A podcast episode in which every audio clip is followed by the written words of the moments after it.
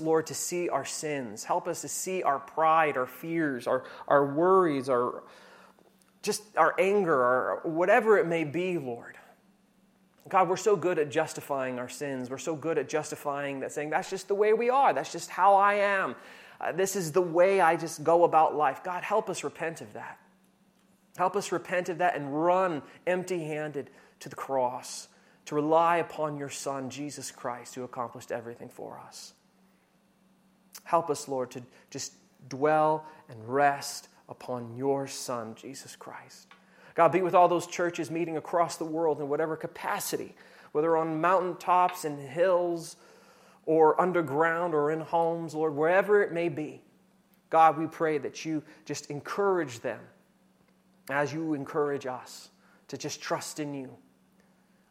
God, we are thankful that we are able to gather like this in your name freely.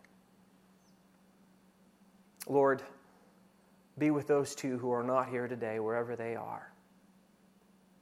Because, God, you are merciful and you are just full of grace. And all you give is more and more grace to those who have faith in your Son, Lord. Thank you for that. Bless our time now together. In Jesus' name, amen. You know, as I say much, the gospel of grace, of God's grace, the gospel is good news. It is the news we need to hear every day because truly, though it's perplexing, it is also comforting and life giving and life freeing. For this news says that God has come to pursue sinners sinners who were running away from him, who wanted nothing to do with him, sinners who were just obsessed with self, obsessed with fulfilling their own desires at others' expense, and vainly establishing their own self worth that amounted to nothing but more slavery and bondage to sin. This good news says that God came running after spiritually dead people to give them true life. Why? Because He loved them. He loved sinners such as you and I. In fact, his love was so deep and so vast and so wide that he sent his son to do all that was and is required for us to be united to him. God looked upon us, those who were only and are only deserving of his eternal punishment of wrath, who had nothing to give to him who could neither obtain anything to give to him, nor did we want to give anything to him. Yet God, out of his unconditional love for us, sent his son, Jesus, to live the life we could not live a perfect and sinless life that fulfilled all of the law's demands that was upon us. He then died the death that we deserved. He took the eternal wrath that was upon our heads and died in our place as the sacrifice for our sins.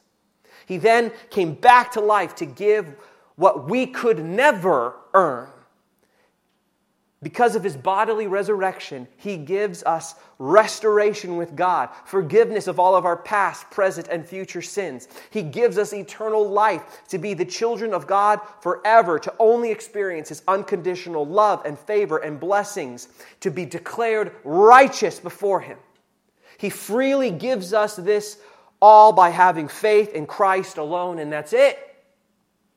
And that message brings freedom into our lives. It is a message that says you are now truly free in Christ. You are free from the bondage of sin. You are free from this world's grasp upon you and your whole life. You are freed from being obsessed with self at the expense of the other and are now free to care for the other at the expense of self. Because you have everything you need now in Christ alone. Let me put it another way so that you can see why this gospel is such great news and why it brings true rest and brings true freedom into our lives. See, through faith in Christ now, we have the promise that God is fully committed to us even when we're not fully committed to Him. God still stays with us and keeps his favor upon us and blesses us and loves us even when we doubt him and his ways.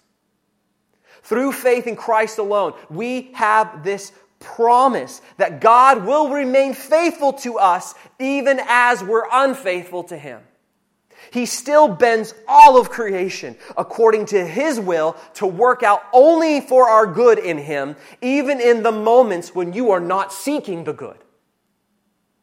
No matter what is brought against you, no matter how horrific and wretched your sin is, no matter how grievous your failure is, God faithfully uses it all to conform you to the image of His Son because He has set His love upon you, and that will never be broken. The gospel is good news for you and I through faith alone in Jesus. Or let me be more blunt. The gospel is so freeing because it promises you, it promises you and me that no matter how much you just can't seem to get, get it all together in your life with the people around you, that regardless of how much you fail to meet the standards of God's law in all that you do, despite your repeat offenses against Him, because of your sin, God will never bring accusation against you. He will never condemn you. He will only love you and give you more grace. So, even with all your failed promises towards Him, He will never remove His promises of goodness towards you. With all your abandonment of Him and His ways, He will never abandon you with His love and favor and blessing upon you. Rather, He just gives more and more of His blessing and more and more of His grace, grace upon grace towards you just because He loves you. Because Christ did everything for you to be the ch- a child of, the, uh, of God, His beloved, through faith alone. That's it. The gospel is good news. Think about that. How freeing then is that for our life to just rest in Jesus for everything by faith alone? I mean, that's, that's, that's, that's it.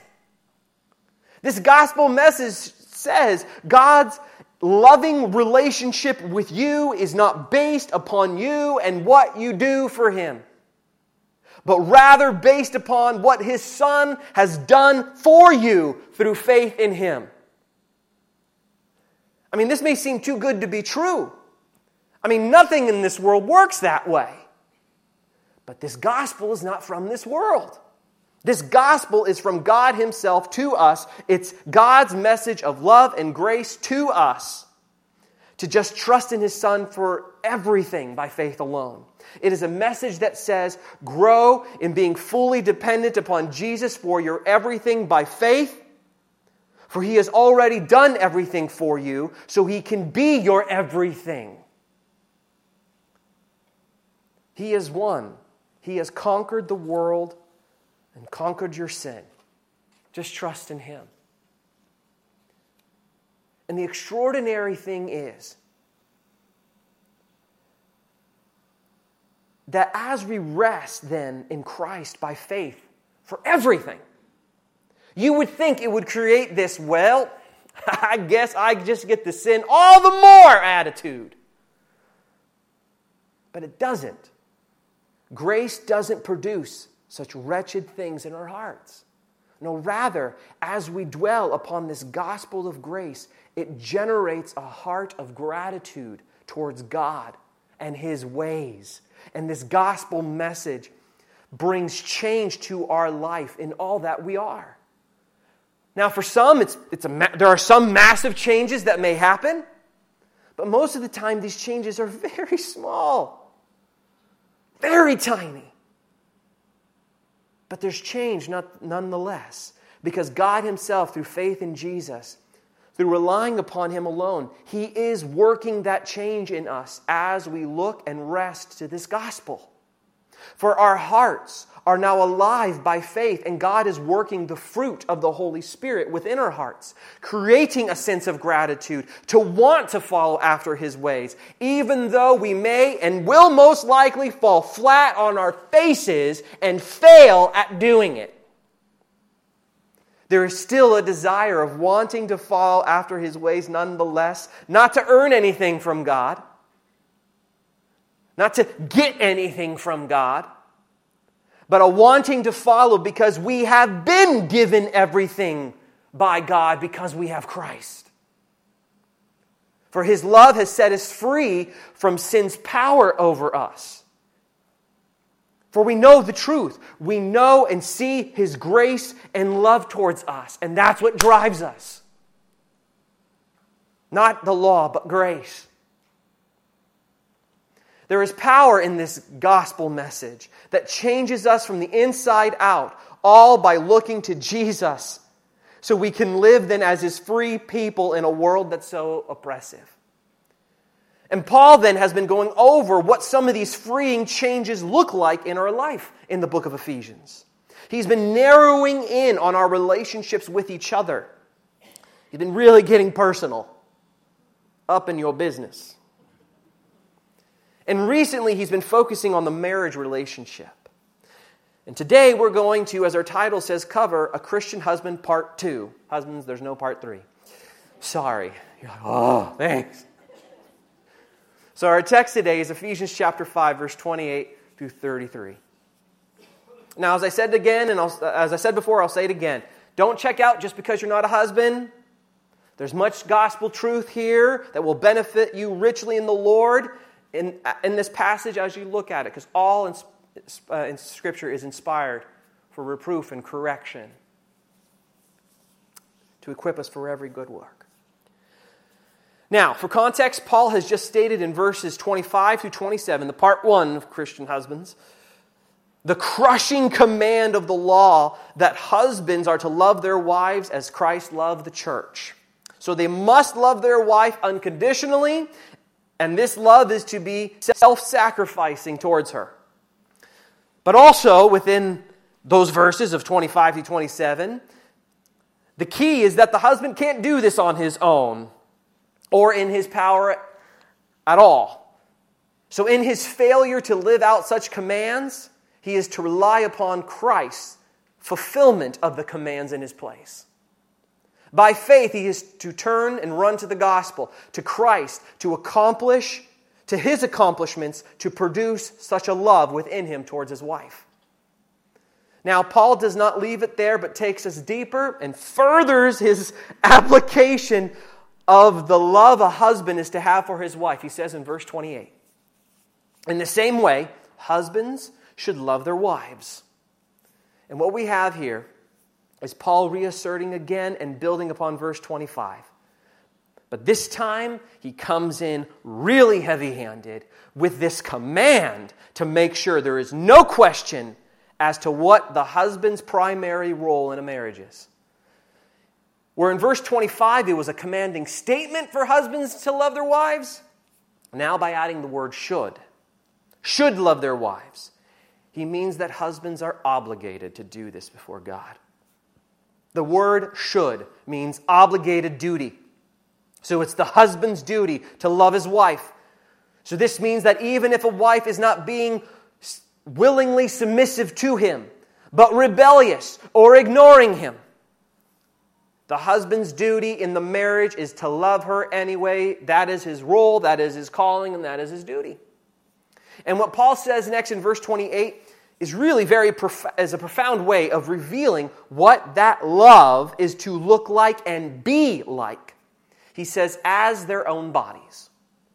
Now you might think, okay, simple enough. What's profound about that? Well, let me tell you what Paul is not saying to enlighten us, because it's easy to miss.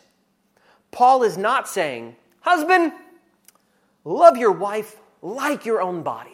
Or, husband, love your wife just as you love your own body. No, Paul is saying something much deeper to reveal how extraordinary and exhaustive this law of love is for the husband to have for his wife. He says, Hey, husband, love your wife as being your body, as your body. You heard that right. A husband is called not to love his wife like he loves his body, but as being his very own body. And this brings us to our first point. A Christian husband loves his wife as his body.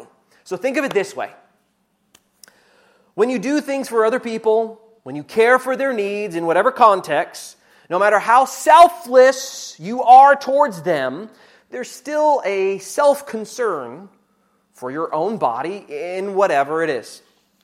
We say things like, oh, I gotta rest. Oh, I gotta sit down. I gotta eat. If you're a Baptist, I gotta eat. Okay?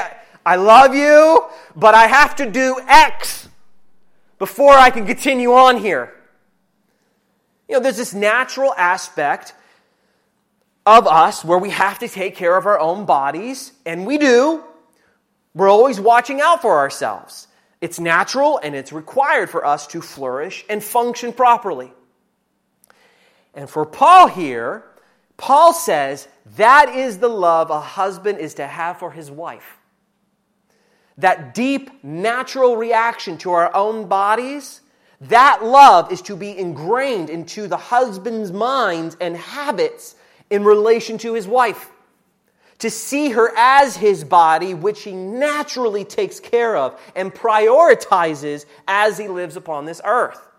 And to drive in this importance of this fact in marriage, to express this really seriousness of what's being stated here Paul then says at the end of verse 28 He who loves his wife loves himself. What Paul is saying here is that the husband, if you want to take care of yourself now, now that you're married, you are to take care of yourself by taking care of your wife. The focus is not about your personal body or personal fulfillment, but the extensive, holistic, exhaustive care you are to have for your wife as your body now. So your attitude and relationship to her is not this, well, if I can live without it, so can she. If I went all my life without it and I survived, so can she. That is loving her like your body, not as your body.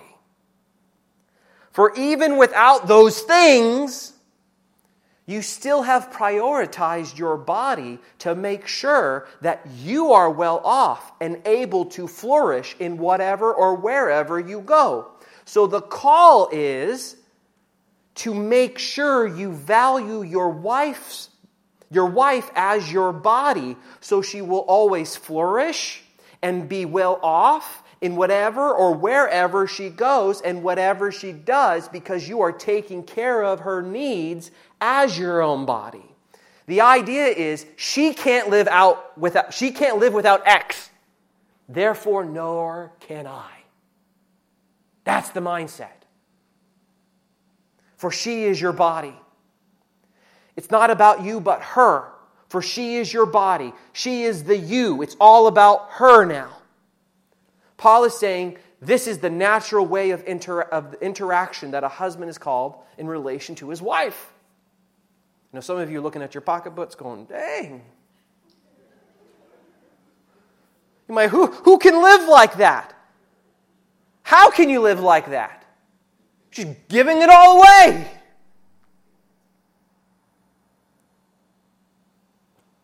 Well, here's the thing Paul doesn't let up. For the law of love is meant to break us of any self sufficiency before God. And currently, he is doing that with husbands so he can see they don't have a handle on their marriage. They don't have a handle in their own power and how to love their wife.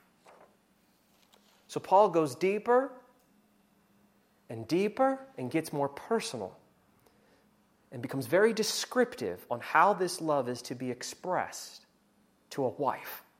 He states in verse 29 For no one ever hated his own flesh, but nourishes it and cherishes it.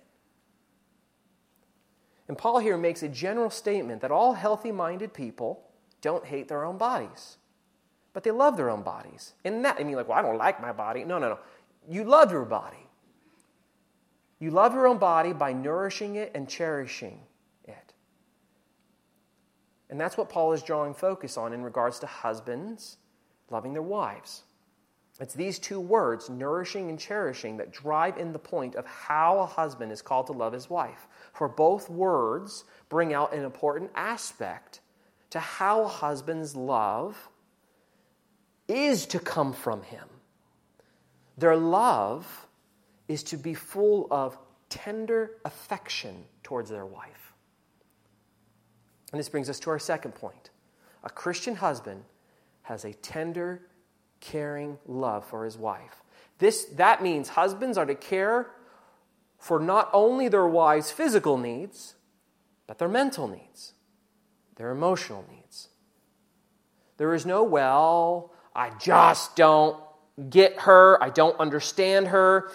That's just the way it is. She needs to move on. I can't, I can't deal with this all the time. No, husbands are to nourish and cherish their wives tenderly so that the wife can remain in a healthy mindset, in a healthy heart set and soul set.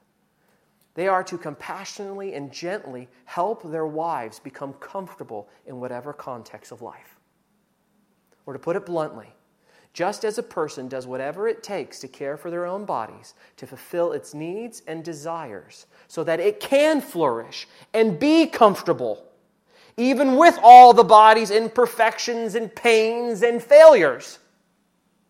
So too is the husband to lovingly invest his life for his wife so that she can flourish mentally, physically, and emotionally, so she can live comfortably because she is his body.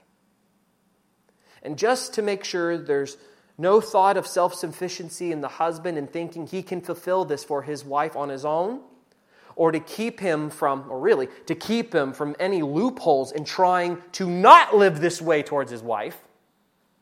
Paul says at the end of verse 29 Husbands, love your wife as your own body, just as Christ does the church. Paul says to husbands, there's your full example of how deep and nourishing and cherishing your love is to be. Do it perfectly like Jesus does with his church. Now, that is meant to reveal how insufficient and how incapable the husband is on his own for doing any of that. It's meant to break you and crush you. But just as Paul has revealed before in verses 25 through 27, what God demands from us, he also provides for us. And God has provided Jesus to accomplish this very law of husbands to love their wives as their bodies. He has sent Jesus to provide then them with the power to live this way towards their wives, for he has already fulfilled this for them before God perfectly through faith in him. Which is why he says in verse 30, For we are members of his body. See, here, Paul is saying to the husband, and in principle to all of us, for Paul includes himself in this by saying, We, he says that we are all to look to Christ by faith for our everything, for all that we are and rely upon him for everything. For Christ has fulfilled all of this that he has just stated for the husband by his own work for the husband. For Christ has fulfilled everything for, for all of us. He has kept all the laws for us. And because of that, through relying upon Him by faith, Christ then empowers us to a life that will be pleasing to Him, that will follow after His ways, and live according to His standards, all by His power and His grace alone. For Jesus is the one who is nurturing and cherishing us to do so. He is the one who is supplying us warmly with His love and is tenderly giving us more and more of His grace and more of His power so that we will be able to flourish in this world as His free people to live comfortably in His grace in a world that's full of death and gloom. He is constantly caring for us, constantly providing for us, all through faith, despite all of our imperfections before Him, despite all of our inconsistencies before Him, and failures and our sins before Him.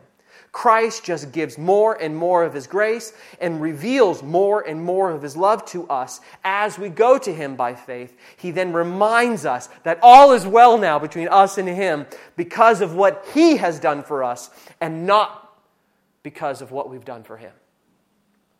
We are now under the full, wholehearted care of our Creator, so we can be confident and at peace and live with hope in knowing that His blessed hand is upon us to comfort us in whatever we're facing and to empower us to live out His will in our lives, even amongst our fumbles and sins.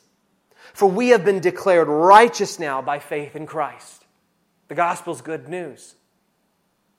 For his grace is greater than all of our sin. For we are his body, who he is consistently taking care of. Even when we don't see it in the moment, we can know it because of the truth of the gospel. For the cross of Christ has established this promise and these promises forever towards us by faith in him alone. He loves us unconditionally. For he has and will provide all we need in this life, and we receive it simply and justly, all by faith alone in him, and that's it. For we are saved and we are blessed and we are empowered continually, all by grace alone, through faith alone, in Jesus alone, leaving everything else alone. We are his body. And Paul says in verse 31, he quotes from Genesis chapter 2, verse 24. He states, Therefore, a man shall leave his father and mother and hold fast to his wife, and the two shall become one flesh. And you would think, ha, simple enough. It's easy to understand. That when a biological male and a biological female come together in marriage, this is when the two become one flesh. This is what God has established at the creation of mankind for all mankind. So, what this means then, right, is that the ties of the mother and father are fully, fully caring and having full authority and responsibility over the bride and groom. It's released at marriage. Simple enough, right? The bride and groom become glued together. The priority now for the husband and his wife in life is now to each other. The words hold fast means that this bond that is fastened between a husband and a wife is one that supersedes all other relationships in this world, even that of their children that are born to them. Because what? The, the child leaves, but the husband and wife are glued together. For they are one flesh in this beautiful relationship of the husband giving his whole life to his wife through unconditional, sacrificial, caring love towards her to provide for all of her needs above his own and for her to willingly to submit to his leadership over her whole life with him for they are now one flesh. Paul could have just left it there but he didn't. For the marriage of a biological male and a biological female and becoming one flesh has a meaningful purpose that was established way back in Genesis. It represents something significant. Paul states what that is in verse 32. This mystery is profound. And I'm saying that it refers to Christ and the church. Huh? This brings us to our last point of, the, of a Christian husband. He and his wife represent the gospel. Huh? What? Paul says that what he quoted from Genesis, in its very real context, it refers to the real marriage of Adam and Eve, those historical real people that God first created, first man and woman on earth. Yet, that text ultimately, which defines marriage and what it is, points to something greater the union of Christ and the church. Paul here is saying that marriage is a picture of Christ's union with his church, his bride. That this, that is the mystery that he, Paul, is revealing to us. That marriage, that oneness between a husband and a wife, points to the gospel of Jesus Christ in some sense.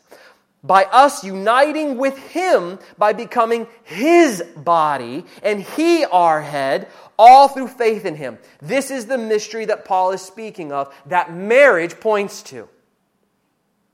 It points to the Christ's sacrificial love for his church to gather rebellious people to be his own and he to be fully committed to them, uniting himself to them fully and unconditionally through faith in him alone, to provide all they need and to just give and give his love and grace and blessings and just to give himself over even though they are imperfect and inconsistent and still sin all while on this earth.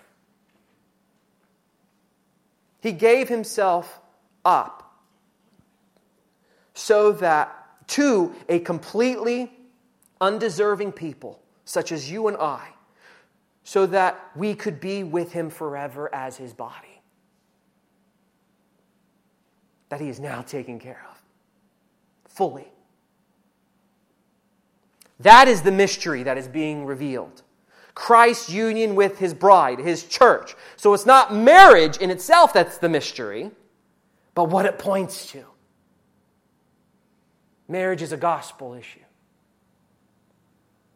It points to this amazing mystery of us being united to Jesus by faith alone and his sacrificial love for his body. Side note, by the way, this just reveals even more how all of Scripture, from Genesis to Revelation, all points to Jesus and his gospel of grace ultimately. It's all about him, not you, him. What he did for you.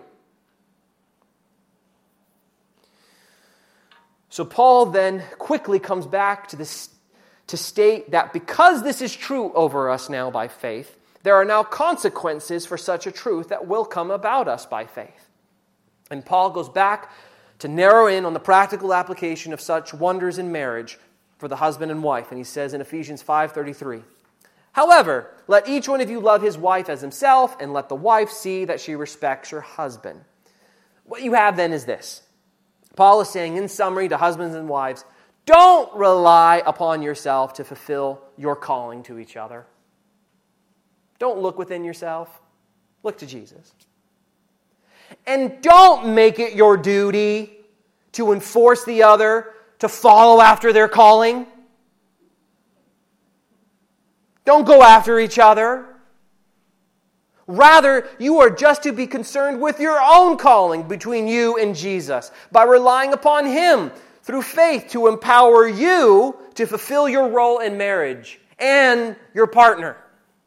Just point to Jesus. Keep your eyes of faith upon Jesus to work his doings within you. That you will fail to do on your own, but with him, he will work his accomplishments through you. And really, that's something for us all. For all of us are to be concerned in our own callings in the Lord in whatever context we're in. So I ask, are you looking to Christ and relying upon Him to empower you to do the very things He has called you to do and live out in this world? Do you see yourself as His body then and rely upon Him? Rely upon His nourishment to empower you to live to what He has called you to do? Do you see his cherishment of you as your true security and your true comfort and your true hope in this world? Or are you trying to do everything in your own strength, according to your own ways, according to your own wittiness and traditions? Trying to make much of yourself in this world before others, exhausting yourself so that you can get respect and attention and love that you think that really is going to fulfill you. It won't. It won't give you the meaning you're looking for, and it won't give you the purpose or significance that you're striving after.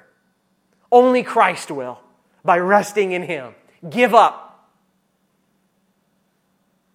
See, from looking at this text, Paul is saying to husband and wives, and ultimately to all of us, that all of that, whatever you're looking for, is found in Jesus by faith alone. He provides all the rescue. He provides all the security. He provides all the strength. He provides all the respect. He provides all the attention. He provides all of the love we need to cope in this world with whatever whatever's going on in our life.